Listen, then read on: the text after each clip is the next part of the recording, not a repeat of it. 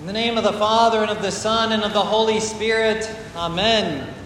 Uh, this Friday, we celebrated one of the great feasts of the church, the Feast of the Transfiguration of Christ, where our Lord goes upon Mount Tabor and he takes with him Peter, James, and John, and he is transfigured before them, meaning that his clothes that uh, were likely drab and dusty became as bright as the sun. And he was uh, had on one side Moses and on the other side Elijah, and a cloud came around him and a voice came from heaven, "This is my beloved son in whom I am well pleased. Hear him." And it's this feast that we are still singing about in the worship of the church this morning. I hope you picked up on that uh, in the hymnography that we've heard both during Orthros and uh, here now during the Divine Liturgy. And it's uh, an important enough feast for us to continue to hear about it. And so, those of you who are here on Friday, you're going to get two sermons about it. You had one Friday, and we're going to talk about it again this morning because it's that important of a feast. Because uh, when our Lord goes upon the mountain and he is transfigured before them, he reveals not a change that was made in him, but he reveals who he truly is. Who he is in his very being, in his nature. And as of course, as St. Paul says, he is the image of the invisible God. That's what St. Paul says in his epistle to the Colossians. He is the image of the invisible God. And it's that imagery that I want to think about and ponder because for us, that's where the challenge is for the Feast of the Transfiguration.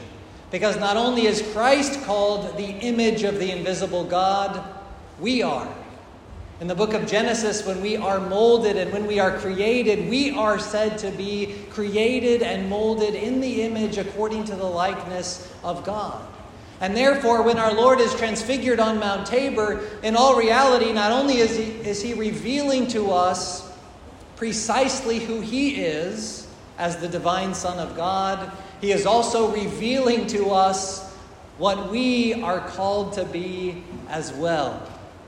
Because remember, Peter, who was there at this event, Peter in his epistle says that we are called to be partakers of the divine nature.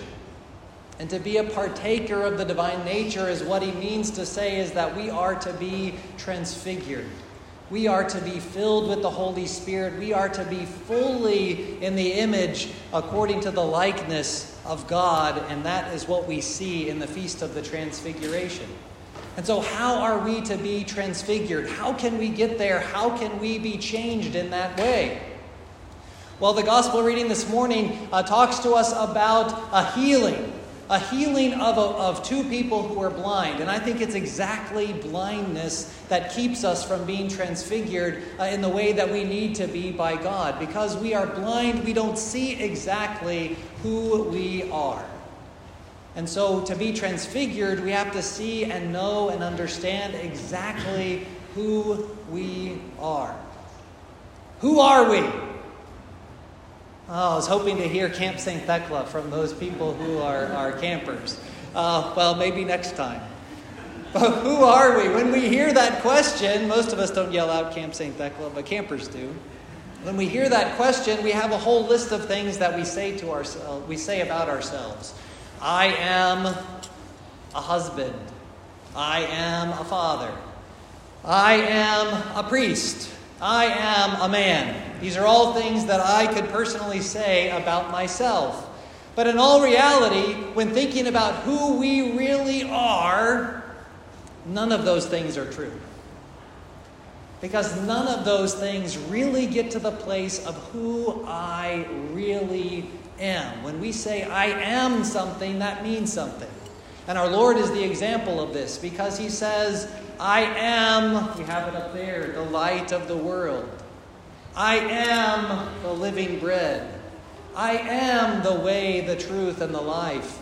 I am the door. I am the resurrection and the life, or quite simply, I am, he says. And so when we say those words, I am, and we answer that question and we attempt to know who we are, we need to really think about those things. Because we aren't our profession. That's not who we are by nature. We aren't our emotions, even. You know, when somebody asks you, How are you? you might say, I am stressed or I am tired. We should actually say something like, I am feeling stressed or I am feeling tired, because that way we know that those things are not part of who we are, but that they can actually be changed. We are not our sins. I am a liar. No, I am a person who happens to lie sometimes.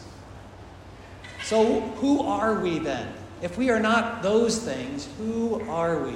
There are three things that I hope that we can go home with knowing who we are specifically by our nature, created by God. And if we see those things clearly, we can be transfigured like Christ in his glory, with him in his glory.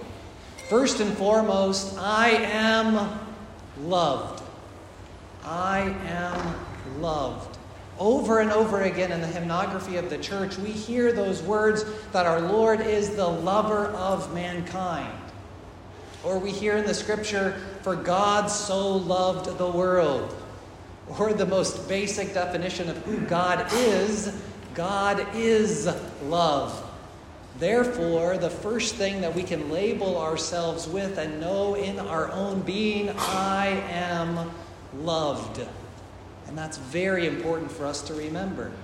The second thing that we need to remember that we can label ourselves with is I am created in the image and likeness of God. I've already said that. But that's something that we have to really ingrain in ourselves as being really one of the only things that we can say about ourselves. Everything else that we say about ourselves can even be a distraction.